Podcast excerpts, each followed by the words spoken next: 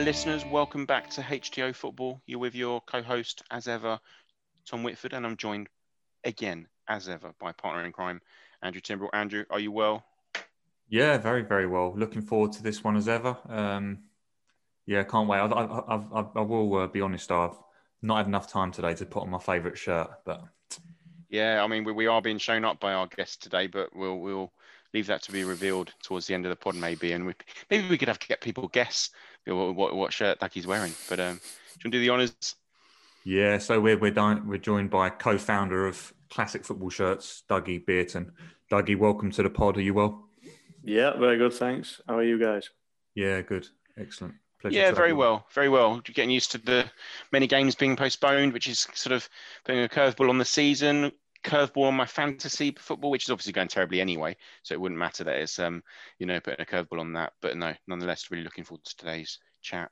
Um, it reminds me of like when you you know you play champ manager and um, the players are out injured. You you know when you haven't got enough players for the position, it generates those grey players. Yeah, um, yeah. Like Aston Villa's team tonight is just a team of grey players. Yeah, yeah championship manager was awful for that. Oh, someone has slipped over in the shower or, or slipped over on the way home from training. They're out for three weeks. I'm like, no, they didn't. What are you doing yeah. to me? I haven't got any funds to go and get anyone else. It's, it's a bit.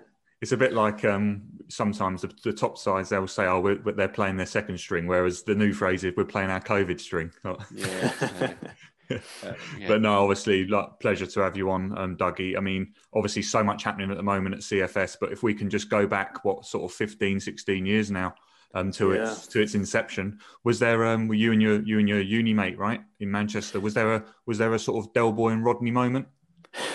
yeah, just a bit. Seems like a lifetime ago now. You can't believe how far it's all come. We never thought back in 2006 that we'd that we'd ever reach the the size that we are now. I think our ambition back then was surely we can sell 10 football shirts a day. Like that was the target. Um, we kind of both were obviously very passionate about football, and um, I was looking for shirts to wear for you know when you're at uni, you want to turn up for five a side or just to the pub wearing something that's going to turn people's heads, and I wanted to be Paul Gascoigne for a, a fancy dress party. Um, so kind of hunting around on eBay and charity shops and found one in a in a charity shop in Withington and wore it for a fancy dress party. And uh, yeah, I was like, actually, surely a market for this. You surely shouldn't have to be rooting around in charity shops and and and things like that in order to get your hands on this type of thing.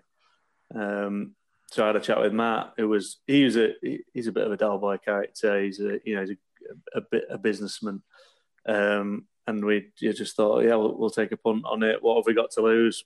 Um, like just coming to the end of our uh, degree.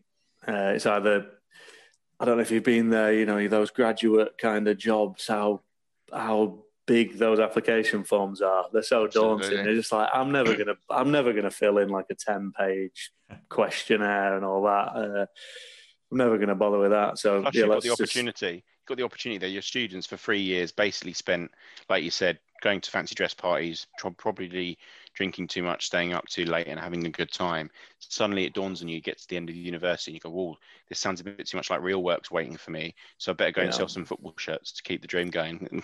well, that was it. It was like, well, what you need, you know, you need to, a student house anyway, uh, which that that's your premises. You know, you can you can you don't need to to pay any more money. So what have we got to lose? We just thought if it doesn't work, we'll give it a year. We'll then go, try and go and get a real job. But the first few months were bleak. I mean, I think we went about 10 days without selling a shirt um, at the beginning. Uh, just lived off, like, then we, we lived off eggs. And it sounds a bit sounds a bit bourgeois, but we lived off off pesto, which sounds like it sounds a bit classy. But I can't. I've never been able to eat green pesto since because classic green pesto and pasta is, is, a, is yeah. a university staple. So, oh, so, yeah. so, like, just in terms of like the model, did you literally um, go trawling charity shops or looking around just to find those three or four pound retro shirts, and then obviously just try and sell them at a bit of a profit? You know, was that yeah, literally the model? Or... Simple as that. Yeah. Yeah. Um, like. It, you know, back then people didn't even have kind of camera phones, so eBay was a real kind of minefield of you know the listings which didn't have photographs. You know, no one really knew what they were doing on there. We didn't know what we were doing on there either. But our, our basic premise was uh, we we think that if you if you put together the, the classic shirts are deserving of a of a of a platform for people to buy them um, like from a professional nice service that kind of serves them up and and um, in the way that is befitting of the history and, um, mm. and everything like that. Um, so we were like, if we can, if if we'd be interested to buy it, I'm sure that someone else, you know, these these there are people out there who would as well. Mm. Um, and we we took it slowly. I think when we launched the website, we had about 200 shirts, which felt like a lot back then, but now it is just kind of a drop in the ocean. But our mates thought we were crazy. We we had these rails of football shirts in our bedrooms, and we were just like, "Yeah, I'm gonna go and get a real job." Like, yeah, good luck to you guys. Mm. And now they get in touch every Christmas and like, "Doug, can I have a shirt? Yeah, yeah. can I have a, a discount, please?"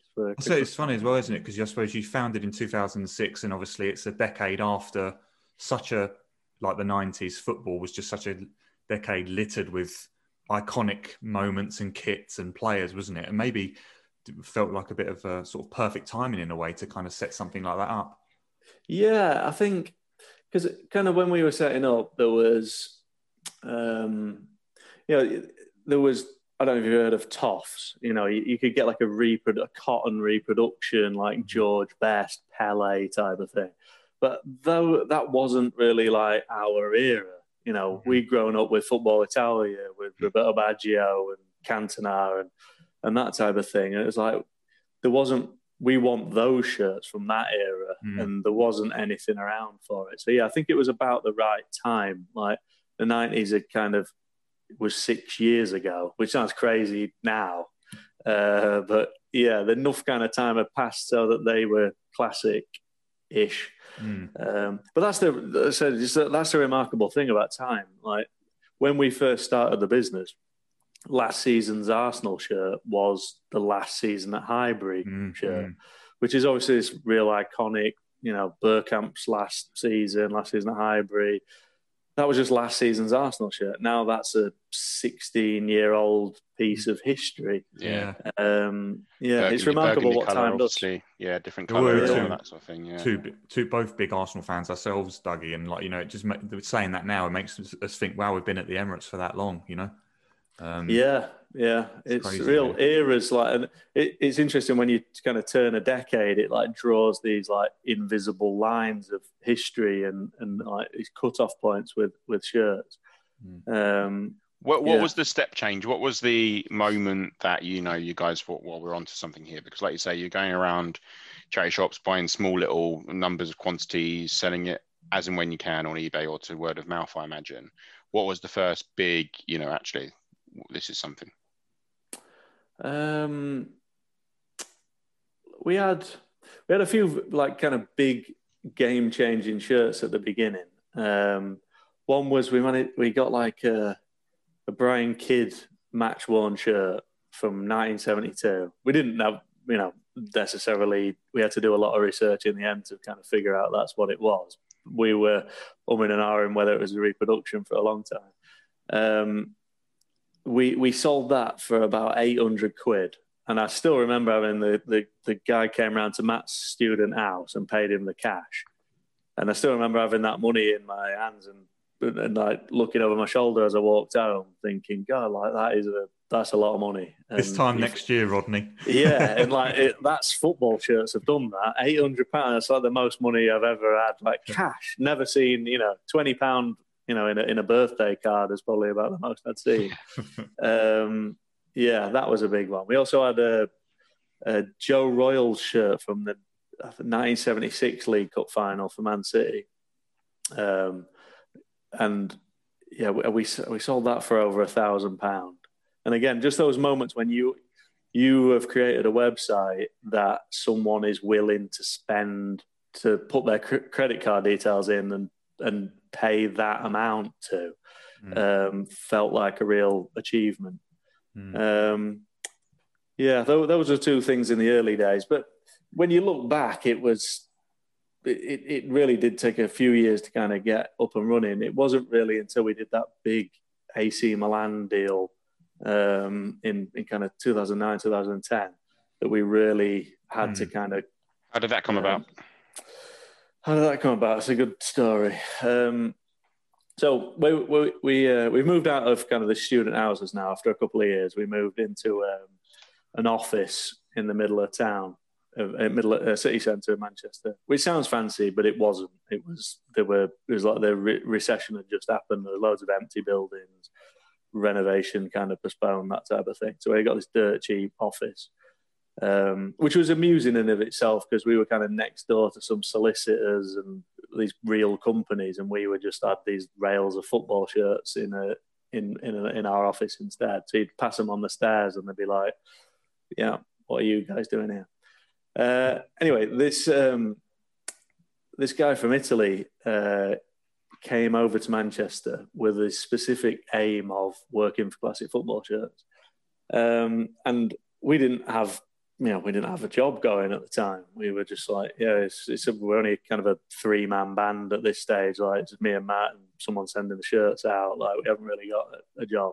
Hmm. So he, he just kept coming round and um, was looking at shirts, talking about shirts. Like just couldn't really get rid of him. Like if you're going to keep coming around every day, you maybe you can do us a favour and just call up some uh, some clubs and shops and things in Italy and see if you can source us some shirts from over there. Uh, so he did, and a, kind of a, a couple of months later, he was like, "I've got AC Milan on the phone, and they've apparently got like a warehouse full of kit going back twenty years."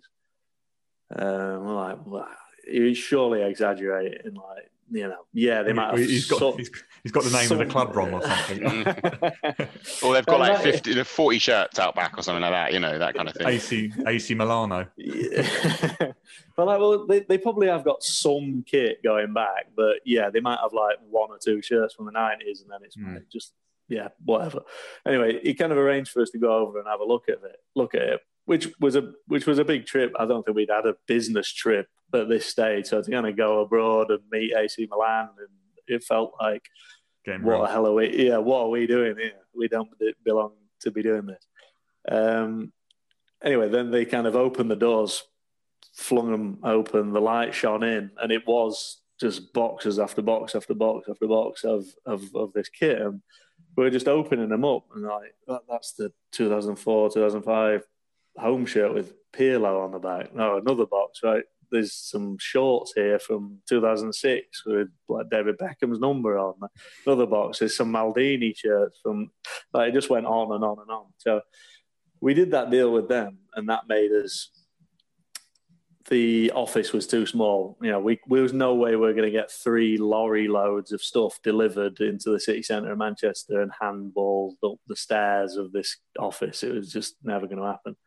So we found a warehouse and, um, moved there. And really, from that that kind of things became more professional, I guess. Slowly but surely, from that time on, we started having to buy things like I don't know racking uh, to to put things on, you know, rather than just like some cardboard boxes in, in the floor in a in a storage room. Um, and yeah, over the course of kind of the next decade, things just slowly but surely grew. We started dealing with all all the clubs around the world, all the brands, buying kind of last season's shirts or any other shirts we could kind of get our hands on. Because mm. kind of in the early days, we kind of got some. A lot of the feedback was like, "Love what you're doing, but the prices are quite high." And you know, for kind of one-off pieces, it is difficult for us to replenish that stock. So we need to make, you know, we need to make a sufficient profit on it. The prices just end up being quite high. And we're like, yeah, we need to have something that people can come to the website and you know pick up for a 10 or 15 quid that sort of thing so we kind of focused a lot on this clearance section um, and yeah that's i mean it's still kind of something that drives us today is to make sure there's all you can get your hands on weird and wonderful uh, shirts from around the world for under 20 quid um, and yeah that's so we grew when we moved to the, that warehouse we probably had six or seven people working for us mm. when we left this summer um, there's now 80 people working at the warehouse. Wow. So it's been, yeah, an incredible, um, incredible growth. But a lot of it's kind of been concentrated in the last few years, really. Mm. Uh, kind of the kit, kit culture and community has really exploded in the last couple of years, kind of since like the 2018 World Cup, really. Hmm. Can you put that down to something, Dougie? Um, I think the I think the the brands looked at uh, maybe focused a lot more on the design. It kind of went back to uh, like retro inspired stuff, but also kind of things like this streetwear inspired, you know, things that people will actually want to wear rather mm. than kind of a lot of the uh, well, maybe being focused a bit too much on like this athletic thing, like minimal um, mm, performance yeah. kind of based stuff rather than like nice fashionable design based um, mm. shirts. And that, the turning point was really the the Nigeria shirt, uh, you know, for the 2018 World Cup. That was something that kind of transcended. Just it wasn't just football shirt fans and mm. Nigeria fans who were interested to buy that. That just exploded, and the mainstream general public everyone wanted a piece of it, no matter you know what your interests in football were. Yeah, you... um, and it's kind of the the kick uh, scene has kind of just continued with um, on the back of that. Yeah, it's like you said um, um, just then about how it's sort of become more of a fashionable thing to wear just with a pair of jeans or something. I remember like growing up, I'd wear I'd wear a kit on whole like the full kit with a sock, going out for a meal in Mallorca somewhere, you know, like every yeah. night, or or like or going to the football match and watching and playing and wearing it then, but not really like you're saying. It's the the, the brands have cottoned onto something, haven't they? I think you mentioned earlier about the sort of blur, um, sort of blurred lines of decades you know like charting history and how the end of a decade starts of a new one and do you feel like there's been or maybe necessarily what have been the the key changes for you over the years since probably 80s 90s through to now? How have kits changed do you think in in a if you can put it in a fairly short concise I, way? I, probably wrote like 50,000 word theses on this kind of thing um, I mean it, I guess it's it, the dawn of football shirt time is kind of the late seventies, like 1978. That's the, really the first time you can buy a replica football shirt. Um, but at that time, everything's pretty minimal. You know, it's a it's a Liverpool is a red shirt with a liver bird and an Umbro logo on it. Um, but Admiral, kind of a key driver in that early stage about branding and kit design and trying to get people to buy like um, really pushing on that replica scene. But it takes a bit of time for the other brands to kind of cotton on to design focus. But then you get these kind of key shirts like the England 82 home shirt, Denmark 86 home shirt, Holland 88 home shirt, West Germany 1990. And kind of by 1990, you've got it's it's it's very design, graphic design has kind of really come onto the scene. And that just then explodes through the 90s. You know, you have the Bruised Banana, Man United Acid House, the Premier League starts, and it's all bright colours, big designs, eye catching stuff. Name and numbers start appearing on the back of shirts. Um, and then the, the shirts get bigger and bigger. You've gone from like tight fit, tiny shorts of the 80s to massive baggy, you can't even see someone's knees and everyone wears a size XL. Michael Owen's got like the biggest shirt you've ever seen on. Yeah. Sleeves are absolutely massive. Um, and, uh, and maybe like in the early 2000s, like the, the design element kind of starts to get more restrained and like maybe probably inspired a little bit by Nike, who are maybe trying to tone it down a bit and go for more like mass produced, but like still like good. I mean, they're great when you look back on the designs, but at the time they felt a lot more minimal than what I'd safe, before. Yeah. Safe, a bit one, more safe. Yeah. yeah, we want to, we want to make sure that we sell like a million Man United shirts. We're not going to go risky on mm. on the design of it, um, and that kind that pattern maybe continues until kind of 2010. Then you start seeing like technology come in. You have like the Adidas Tech Fit shirt. Um, Puma are doing a lot with it.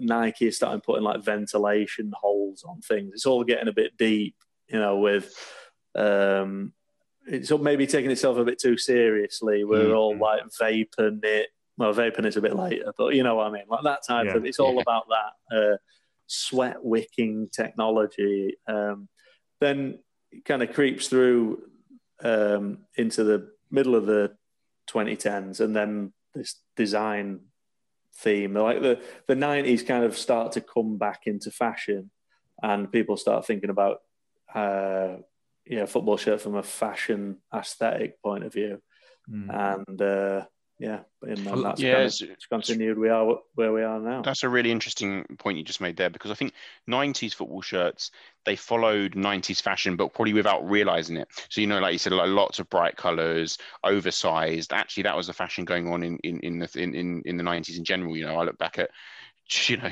me when I was 10 years old in the 90s, and I was wearing baggy, bright, whatever kids' clothes. Everything was of that ilk. But like you said, I don't think it was necessarily um, football trying to be a trendsetter in that respect. They were just being of their time, and actually it was really sort of outlandish stuff. Whereas I do think there's been a change recently where football show they're trying to be stylish. They're trying to be not necessarily just a reflection of their time, but trying to be um, you know fashion statements. You, you've seen a lot of throwback kits. Um, Arsenal have done a couple in terms of inspired by or you know inspired by retro design. Lots of football clubs re-releasing their old stock as new lines, um, sometimes with a you know different, slightly different the sponsor scrubbed or whatever because they don't have those those agreements anymore or yeah. a different name for a supplier and that kind of thing. But nonetheless, it's, it's, it's, it's it really is just in, in vogue, as they would say, when they, it's just it's in fashion. Think, yeah, definitely. Do you think? Sorry, do you think, sorry, Dougie. Do you think TV TV deals and Sky and stuff coming in? Do you think that kind of impacted things about how kit should look? Um, possibly. Uh, I mean, you, you some of those designs in the nineties are so wild. It's like would the the TV you're probably complaining that you can't pick out the, you can't pick out the different teams. Um, I, I, don't I, I, don't think I don't I'm not sure about Sky necessarily. I mean, there's definitely some stories from the past about TV. You know, they weren't sure about sponsorship and. Uh, you know, sponsors were kind of banned on TV in the 80s. You had mm. things like the Jimmy Hill with a Coventry shirt trying to get the Talbot logo on by turning it, the shirt into a T like shape just to get around these these crazy like restrictions. Mm. Um, but I think it, this, you know, we're, we're talking about maybe like r- right now. It's hard to necessarily we always have a gut feeling of which shirts we think are going to go on and be like the classics of, of the future. Mm. Uh, you, you, know, you can the, the, shirts they kind of leap out straight away. Um, but then there's other shirt, uh, there's other uh, kind of elements with football shirts rather than just the design, which is what happens in it is very crucial and who mm. wears it. Mm. Um, and you might have a shirt that's pretty pretty restrained, pretty minimal in terms of its design, but if a, if a team wins a league in it, or mm. they have a, I don't know, David Beckham plays in it, or there's a that one of those moments happen, then mm. that is going to be it's the context, classic, isn't it? That's going to be a classic shirt as well.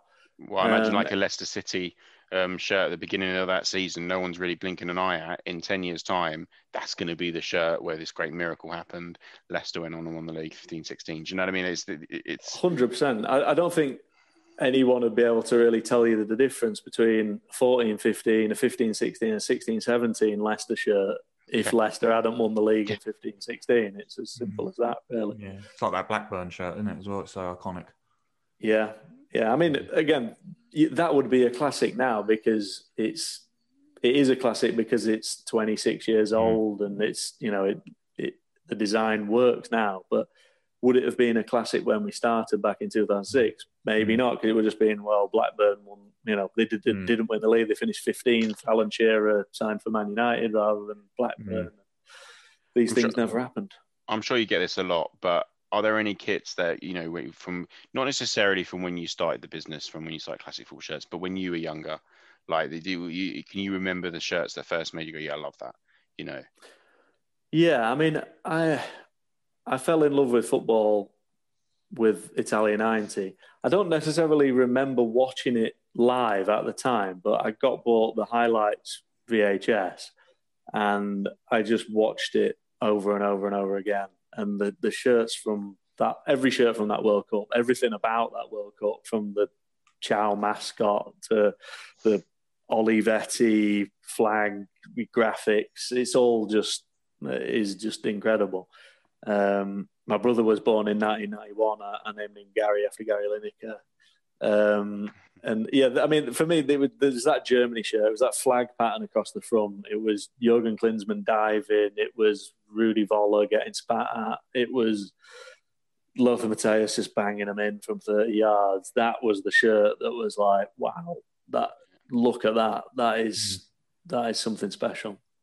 Yeah, that that's the, the the World Cup after that is the exact same story for me in terms of like I, I remember the '94 USA VHS that I had watching just watching that on repeat, and it was the first ever video that I'd, I actually owned myself. Um, was about five at the time, and um, yeah, like those that Brazil kit in the '94 World Cup. It's just so I, am still trying to get hold of it now. It's like the Romario and Bebeto with the you know the celebration, like yeah, and yeah, just the yeah the '90s. We've we've spoken about the '90s a lot on this pod before, and um, what a decade really. But um, you mentioned about the baggy shirts earlier. Um, with Michael Owen, and I just wanted your thoughts on really. I just find it quite. This isn't to poke fun at all, really, but I just I wonder if there's like a bit of a masculinity debate here as well, where you know, now it's all about like you look at Adama Traore, don't you, for Wolves, um, uh, with with the grease and the oil and the and the, the, the shirt that cuts into the bicep, and Cristiano Ronaldo with the tight shorts, and I just wonder if um, is there is there something in that? As, as is, you know has masculinity changed? Probably well, it probably has hasn't it? But like from the from sort of t- 20 years ago where it was pretty much you, your physique wasn't really much of an issue whereas now these these kits are uh, highlighting if you've had a couple of mince pies or something, you know. I think there's certainly an element of that in what the players are wearing today. Like Adama Traore is definitely doing that for for that effect, you know, and, and to kind of impose himself on it. I don't think what in the '90s the players wanted to look. It wasn't about that. It was no. just about kind of football. It's so big business and serious and back then it was just there wasn't much difference between the kit room at Liverpool and the kit on your Sunday league team. It was just I've ordered some kit, lads. You've all got size XL. I'm not messing around. Like we're not having. I don't care what size you are. You all get XL. And everyone, everyone gets XL. It'll fit yeah, everyone. it'll fit everyone. We're not messing about. We've got some big lads here, and like I got a good price on, uh, on you know, on, on a bulk order. So we, are all in XL, and that is that.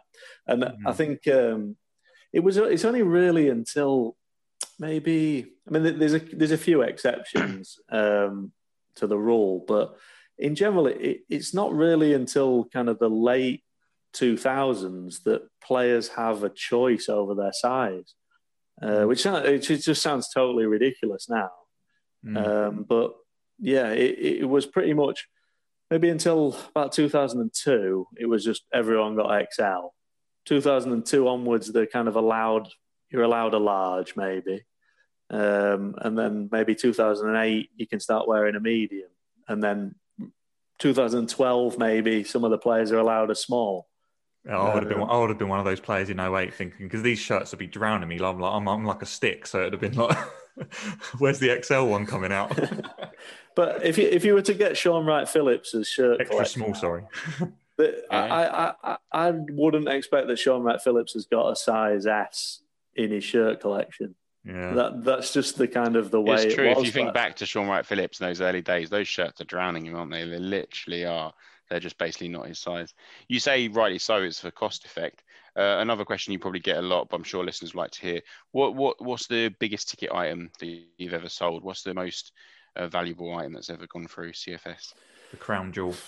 The crown jewel. Um, I mean, we've sold, we have sold a shirt for five figures, um, and that was, which is which is a lot. I mean, Staggering.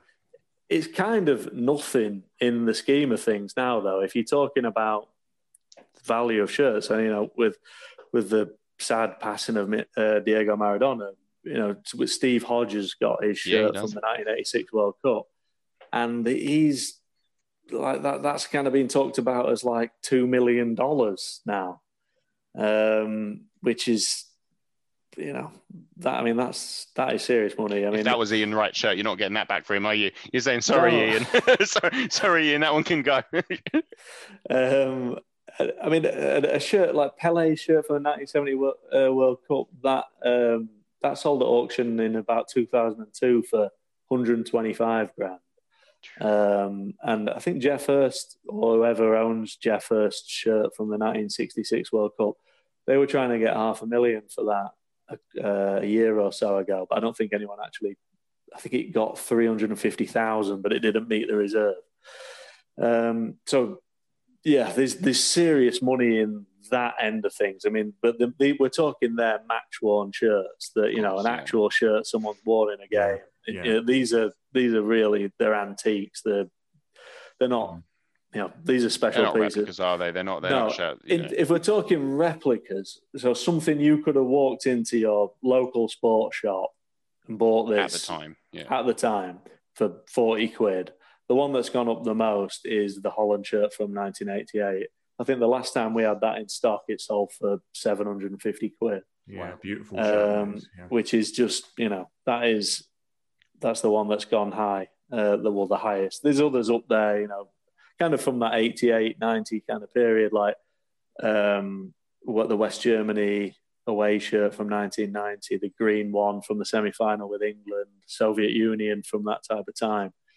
Um, they're the ones that they're like they're just the classic Adidas, but these great designs. They're the ones that kind of go 500 plus now. You have to be careful with replicas. Though. My favourite replica I've ever bought, I think, was probably in about 96, 97 on holiday in Ibiza with my family, going to one of the shops at night. One of those fake ones, into, yeah. In, into, into, Inter Milan, Inter Milan, and on the back it's got it's um pins P ints, but without the dot in the middle of the P and the I. so I, had, I had pints on my back while I was walking around Ibiza. and then it's got it's got pins all around the collar, all around the cuffs. So I love them.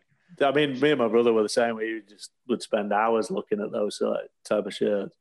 And I mean, uh, like my kind of passion for football shirts is kind of maybe born out of the back of Match and Shoot magazine and 442, you know, just looking through those catalogs and things that came in in there and just like dreaming about owning something that you know something exotic you know? Mm-hmm. would you ever imagine ever getting your hands on a Boca Junior shirt? Like yeah. Yeah. where are you going to get a Boca Junior shirt from? Um yeah. Yeah. Dreams. Well, for, I mean, just to wrap up, Dougie. I mean, I just think what you're doing is incredibly inspiring really from where you started. You know the stories the story's amazing and it's been great to listen to it today. And i think that with the whole collector's item as well i mean on your bio on twitter it's the world's biggest football shirt collection you know and i think that collections inspire people and they keep people engaged with items don't they? And people collect all sorts of things don't they? And i think that's why that's why this has just become a, such a giant you know um, yeah definitely. I mean thank you very much thank you very much uh, for that. And i mean I'm a I'm still a collector myself. You know, I can't help but um, can't mm. help but keep things.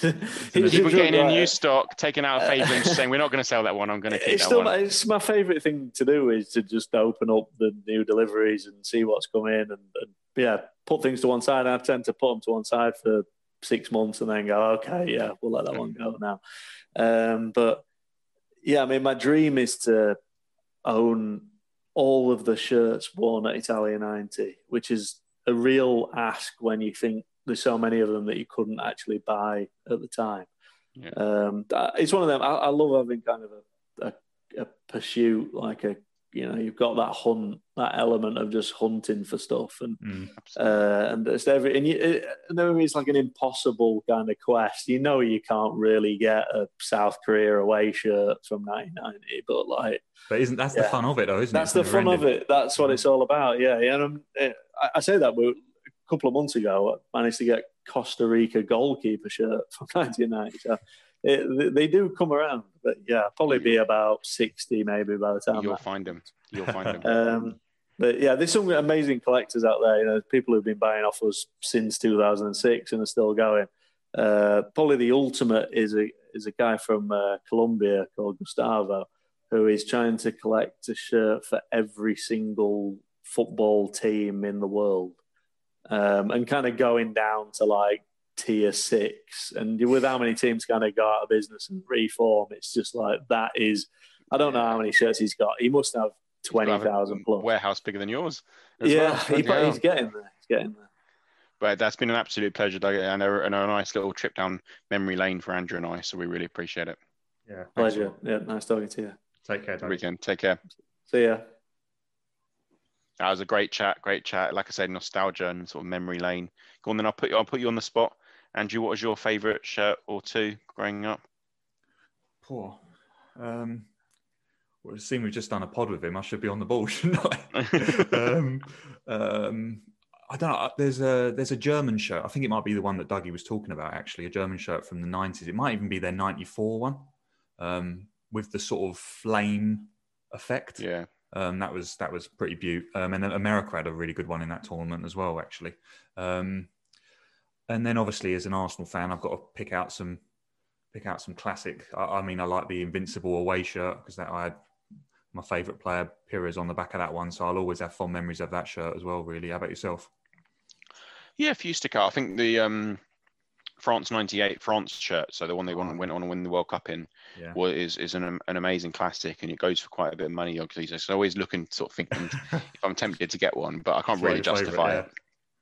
They France also had one a couple of years later, but the away shirt, the white one, it was similar design to the 98, yeah, which was just stunning shirt. I remember, yeah, I remember you tell always liking that. One. I love that shirt, and but from an Arsenal perspective, um, Seaman goalkeeper, the stars and circle one, grey and black. Um, mm.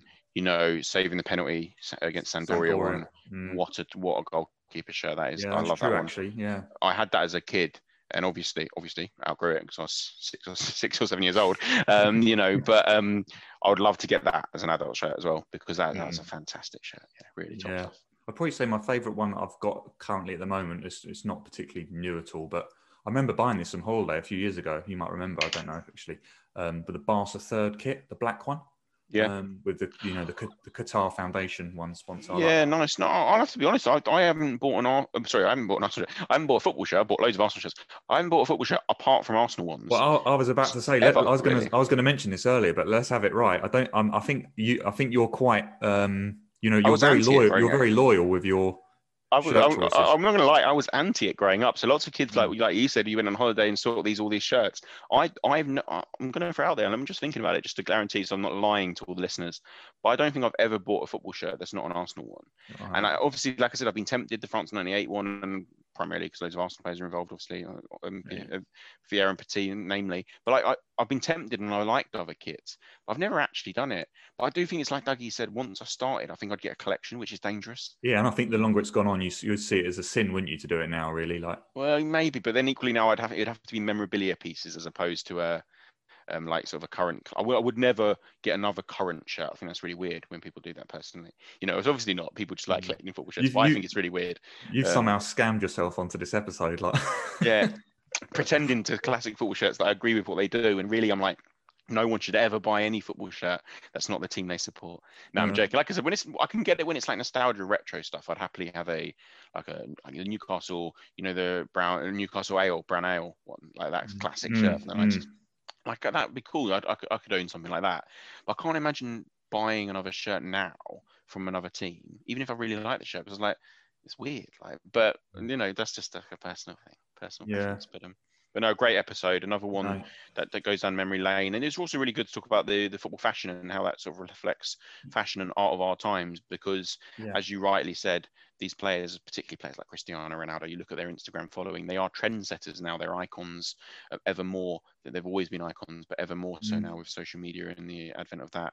And actually now people look at that as as artists, not only on the pitch but off it as well. And people want to be yeah. them, they'll go and copy them. And so yeah, but also, I think I think that's why people like Jack Grealish get so much attention for doing a bit of a throwback with the socks because it does, doesn't it? it takes us back, doesn't it, to like the Veron days, like you know. With... I'm a huge Jack Grealish fan. He's doing some fantastic things the last year, playing some top stuff. But let's be honest, for the years before that, he was more known for because of his socks. Well, people knew him because of his socks before he was to play, you know. And I think he's a top player, by the way. Oh, I was going to say all, all, the things to admire about Jack Grealish, and none more so than the sock, the sock well, style. Yeah, exactly. Keep it going, Jack.